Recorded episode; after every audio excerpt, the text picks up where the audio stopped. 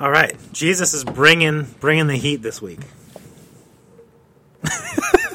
What do you? You're just looking at when- me expectantly. I love when, I love when I say something like that, and Maya just looks at me with just a total blank face. Well, you're just looking at me though. I'm like, am I supposed to be like, yeah? yeah, I yeah. think she's giving you a reaction like it's kind of like a dad joke, like you're Oh, like, eh, eh? But that wasn't even a joke. It was a punchline. He was. He was He being. was Hello, everyone, and welcome to this week's episode of the Faith to Go podcast, your one stop shop for everything you need to have faith discussions throughout your week with your friends and with your family. My name is David Tremaine, and I'm the director of faith formation here at St. Paul's Cathedral in San Diego. And I'm Maya Little Sonia, and I'm the youth minister. I'm Jackie Pippin and I'm the digital resource curator. And welcome everybody to this week's episode of the Faith to Go podcast. We are in week number two of Lent a full week in, a week and a half in, uh, to the Lenten season, and therefore 10, at least 10 days in by the time you're listening to this of our Lenten practices. So we're going to take uh, some time before we get into the gospel, which we do every week, uh, to check in on Instagram today and also to follow up on our practices for Lent. See So I won't be on See how they're going. That's right. Maya's not allowed to look at the Instagram because she's not on Instagram for Lent. Um, but uh, we have been on Instagram a lot this week, and so have you. And we've been asking some questions for you to comment on on our Instagram feed. And so we wanted to share one of those uh, questions and comments, and then we'll share our answers to the question as well. Uh, so the question from this past week was, "What is most meaningful to you in worship?" And the one the one response was um, sharing the Eucharist with the community. Jackie, do you have one? What's your favorite? What's your Um, thing that's most important to you in worship? Right now, something that's Most been meaningful. really special for me since I've been living in Japan is to worship in English. uh, you know, I, I love hymns and I love worshiping with my Japanese church, but when I'm able to be back in the States and sing those hymns in English and really participate more fully because I understand everything that's going on is probably most meaningful to me in worship right now. Whether it's in personal or like community worship, I think most important thing is connection. Um, so I love like singing hymns with the community and all our voices are raised. And I love just doing things that, especially the Eucharist, um, with one bread and one cup that connect me to everyone in, in that space, but then also to God. Anything like that. My favorite thing is when we're all quiet. When does that ever happen though? I'll tell you, there's one time. It's the, it's up to the discretion of the presider, but it's the silence after the preacher finishes preaching, mm-hmm. and before we do the Nicene Creed.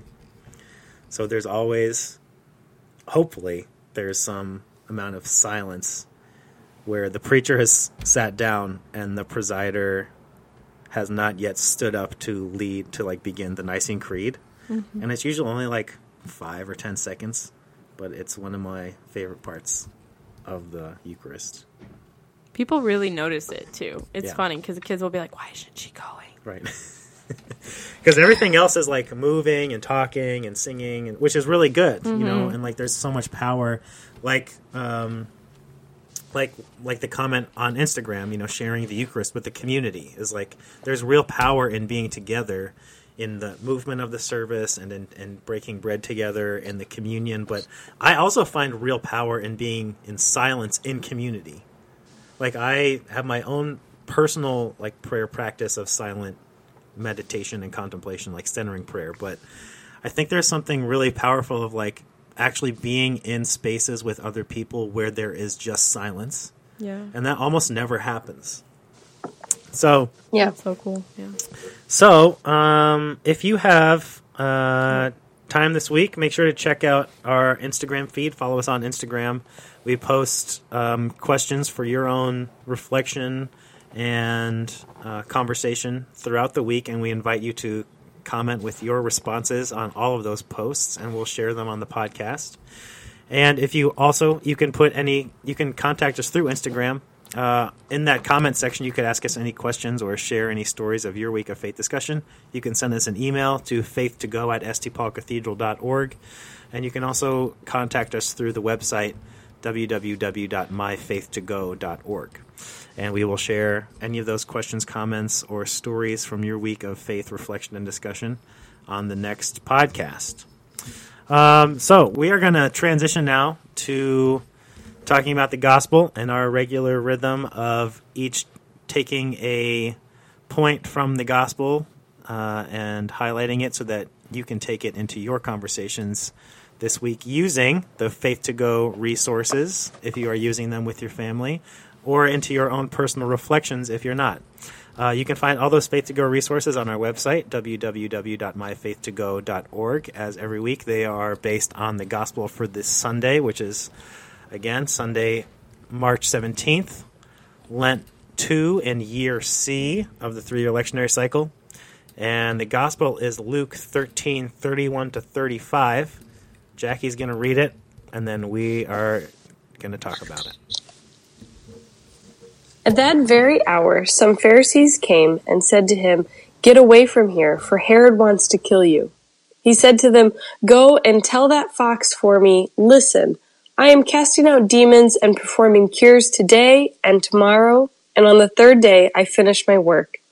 Yet today, tomorrow, and the next day I must be on my way, because it is impossible for a prophet to be killed outside of Jerusalem. Jerusalem, Jerusalem, the city that kills the prophets and stones those who are sent to it. How often have I desired to gather your children together, as a hen gathers her brood under her wings, and you were not willing. See, your house is left to you, and I tell you, you will not see me until the time comes when you say, Blessed is the one who comes in the name of the Lord. So Jesus is um, making sure everyone knows his personal schedule for the next few days in this gospel. Um, for some context, we've jumped ahead in the gospel a little bit from Little bit. the last time uh, we were together. And even that was a jump. Yeah. So last last Sunday we are the gospel is from Luke four, as you recall, Jesus being tempted in the desert by by the devil. This week we're in chapter thirteen, so we've jumped ahead considerably, and because we're in uh, the liturgical season of Lent, the the stories are going to be from Luke, but they're going to be chosen thematically instead of in chronological order of the gospel, like they will be once we're in ordinary time again after Pentecost.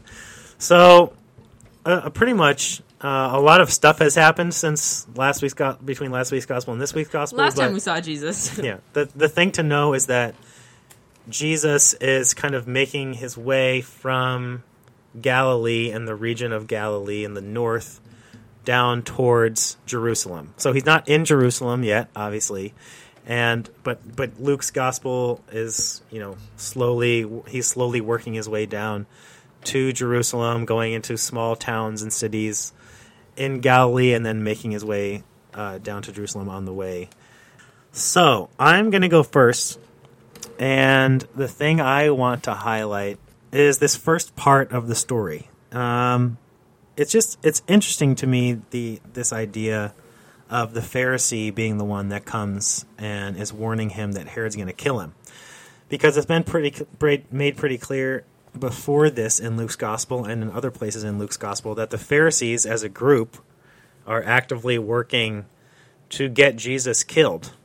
Mm-hmm. And so it's it's just very odd that the person that comes to say get away from here for Herod wants to kill you is a Pharisee. And I think that that detail from Luke or the the gospel writer, the writer of Luke's gospel is kind of like I don't I don't think we need to just assume that this is like a breakaway Pharisee that is actually subversively trying to help Jesus. That's entirely possible. Um, but we can I think I I see Jesus's response as being a little bit um weary of the messenger in a little in a, in a way, you know.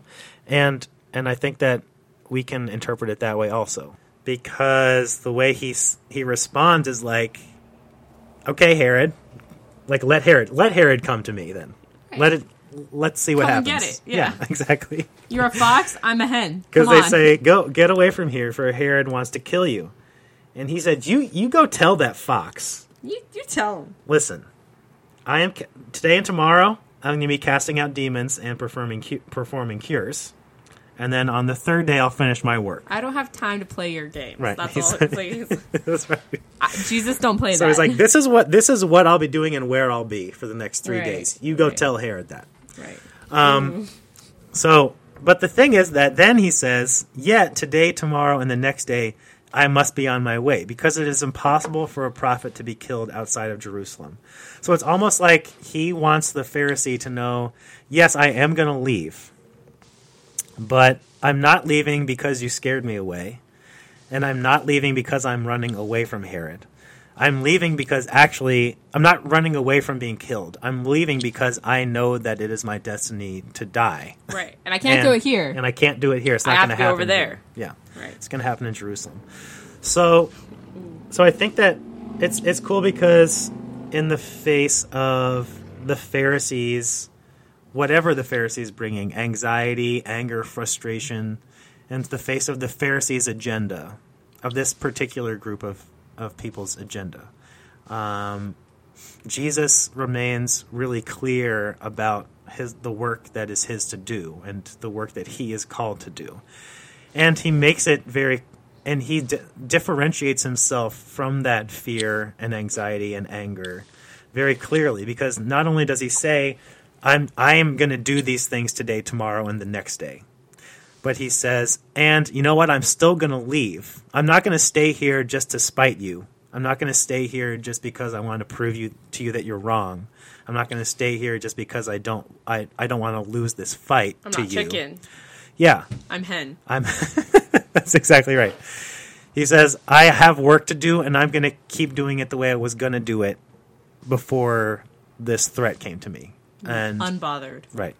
And so I think it's I, I think that it's I think that what Jesus shows regularly is the the anxiety and the pushback that you can feel when you are doing what you are really called to do and when you're when you are really trying to speak truth especially trying to speak truth to power and especially trying to radically reform and call back to its original intention any you know community that you are a part of. And jesus particularly in this jewish community was was trying to like recall his beloved tradition to what he believed was its work to do in the world. And in the face of that he gets a lot of pushback as you can see from political entities and religious entities and various authority figures. And and i think it's just a, a cool in the, in the time and place that we find ourselves now in this context of America in the 21st century in a place where and time where we are called to to be act very actively social justice oriented you know not to just be like as a white privileged straight male person. I'm not called to just be like aware of racism. I am called to be like actively mm-hmm. anti-racist. Mm-hmm. That requires actual like movement in a direction opposite of the way that the culture moves Right. you know? And Yeah. that's what jesus is doing. He's going in the direction opposite of the way the culture is trying to move him. I think that notion of you know how this happens in our everyday life leads into into my point, and um, mine is, mine is about how Jesus is not innocent or ignorant to the realities of politics, and he recognizes the politics that are at play here and in other stories that we read. You know, it is it is easy to I think it's easy to sometimes dismiss the work that Jesus does as being unattainable for us when we view him as someone who doesn't realize the politics that are at play. And for us as people who work in offices, are a part of churches, go to school, those are all places where politics take place for better and for worse. Um, and so that notion of how do we how do we acknowledge these politics and this desire for status and power and these these political machines that try to push us in ways and recognize how we can make them Christ-like. Mm-hmm. You know, Jesus isn't isn't saying that politics are wrong or that this guy needs to repent or or anything like that. But he is acknowledging that the politics of the system exist mm-hmm. and that and that we still need to focus on the kingdom of God mm-hmm. and be ready for when it when it arrives. And so how will we how do we use that and how do we acknowledge our church politics and use them to serve God and to serve the greater good? Yeah, because he's so he cause, because in, just in this story he's coming up against not only like cultural and cultural and local Jewish religious authorities that are that are unique authority in his faith life and and group. But he's coming up against Herod who is who is connected to the Jewish religion and community but only as an agent of the occupying state of Rome. So it's like there is like a local pressure and then Herod is kind of a, a more a wider um, region and right. level of politics, and then that's through him getting to like the politics of the Roman Empire that and the one, politics the Roman Empire, yeah, and yeah. the politics and and cultural momentum towards oppression, especially of the group that Jesus is a part of, and especially of um, impoverished people, right, and many this, other groups as well. Jew, the Jews yeah. weren't the other the only ones suffering under Roman rule. And so what Jesus and the and the thing is, is that Jesus does is he doesn't like he he's aware of the politics. He knows what's at play, but he and he doesn't go at Herod. He like he keeps going he's going to subvert the system in order right. to change it. He doesn't go against the players, he goes against the game. Yeah. And he's aware of the right. system and the momentum of the system because of the momentum of the system and the culture is towards oppression. So I think it I think like to your to your point Jackie, Jesus is our example of how to operate politically because he the gospel is not void of politics, you no. know. Right. If you're if you're preaching social justice in a church in a in a faith community, you are talking about politics, and you're talking about it in the same way that Jesus was talking about it, because he was talking about the way that that oppressive systems were working against God's will for the people that were involved in those systems, right. and right. and against justice and against equality, and when we're doing that, yes, it's going to be political but it's going to be political because it's about justice. Uh, but so I'm like, oh, that kind of goes into my point. No, it doesn't. That's okay. um, I just think of Jesus as kind of a parent when he talks about how often have I desired to gather your children together as a hen gathers her brood under her wings, and you were not willing. Um, throughout my life, I've been very I've had a very I've discussed it on the podcast before, a very contentious relationship with my mother where I really rejected her and wouldn't like allow her to be my mom in a way. I wouldn't take her advice. I wouldn't allow her to parent me. I wouldn't allow her, and that's not just uh, on a disciplinary level, but that's more on a maternal level. I wouldn't allow her to care for me and love me um, just for several reasons. And that was causing me a lot of harm and, you know, physical harm, emotional harm, left and right and center. And I just feel her pain and Jesus's pain through these words of we're with Jerusalem. He's saying, you know, you people, like, I'm trying to help you and I want to save you and I want to protect you. And I just want to gather you up like a hen uh, with her brood under her wings. And that frustration that must come from our defiance and our refusal for love and help and care from Jesus, uh, who just wants to love and protect us. And. You know, and I feel like people wouldn't listen to him and people rejected his help and his love and his care. And he's saying you know you weren't willing to come into my care. And how just you know absolutely exasperating that might be for someone who just wants nothing but the best for you and then for you to go and get hurt. Mm-hmm. um so i mean if this might be especially pertinent for parents that are listening for the podcast, but I myself am not a parent, but I know I was that pain for my mom and how awesome it is to be taken care of. and it can be really easy to just want to try to raise yourself and do things on your own without God and it's really hard. I tried. Yeah, this one's really interesting because it taps into this this parti- this particularly taps into like a more cosmic Christ uh, thread of Jesus in the Gospels because how often have I desired to gather your children together as a hen gathers her brood under her wings, and you were not willing?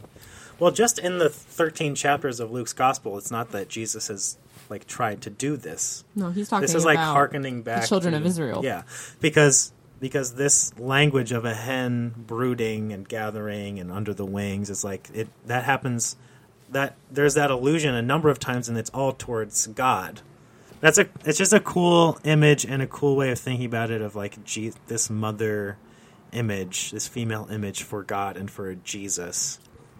It's just this idea that that Jesus that it's possible for Jesus that Jesus kind of pulling together these two different um, roles of like of both critiquer and one the one that's like critiquing and getting frustrated with the people that he loves and desperately wanting to comfort and hold them right. close. And how many know? mothers have been like that? Exactly. Right. That yeah. they're fretting over you and, and you think they're just being completely judgmental and horrible and rude. But no, it's doing they're doing it because they really they want nothing but the absolute best for you and it anguishes them to see you mm-hmm. hurting.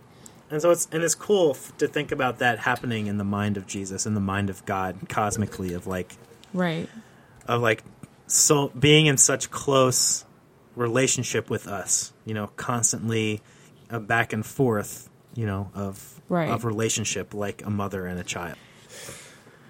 Okay, so I think we have three points. Uh, actually, I know we have three points.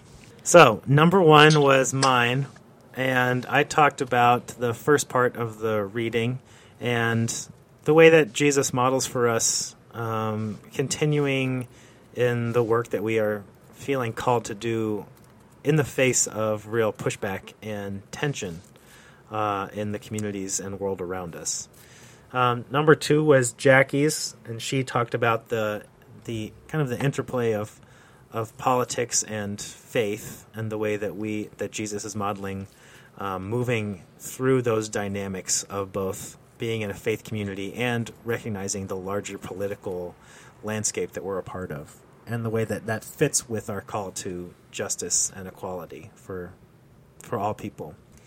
And then Maya's was about this imagery of the hen gathering her brood under her wing that Jesus uses at the end talking about the the interplay and the relationship between mother and child, and that kind of ongoing, changing uh, way that God is in in relationship with us.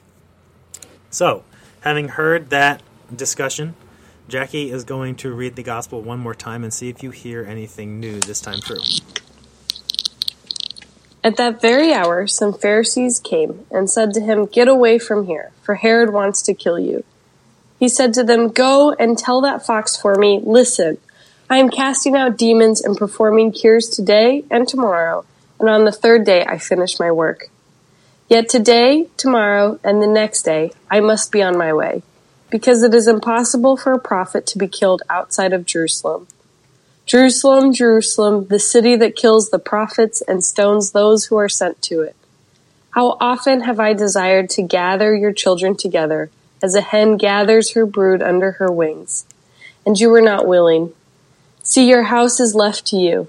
And I tell you, you will not see me until the time comes when you say, Blessed is the one who comes in the name of the Lord. All right. Thanks, everybody, for listening this week. We will be back in your feed next week, March 24th, which will be Lent 3. We hope you have a good second week of Lent. Make sure to go follow us on Instagram at Faith to Go. Share your responses to any of those uh, faith discussion prompts throughout the week, and we'll share those responses on the podcast next week.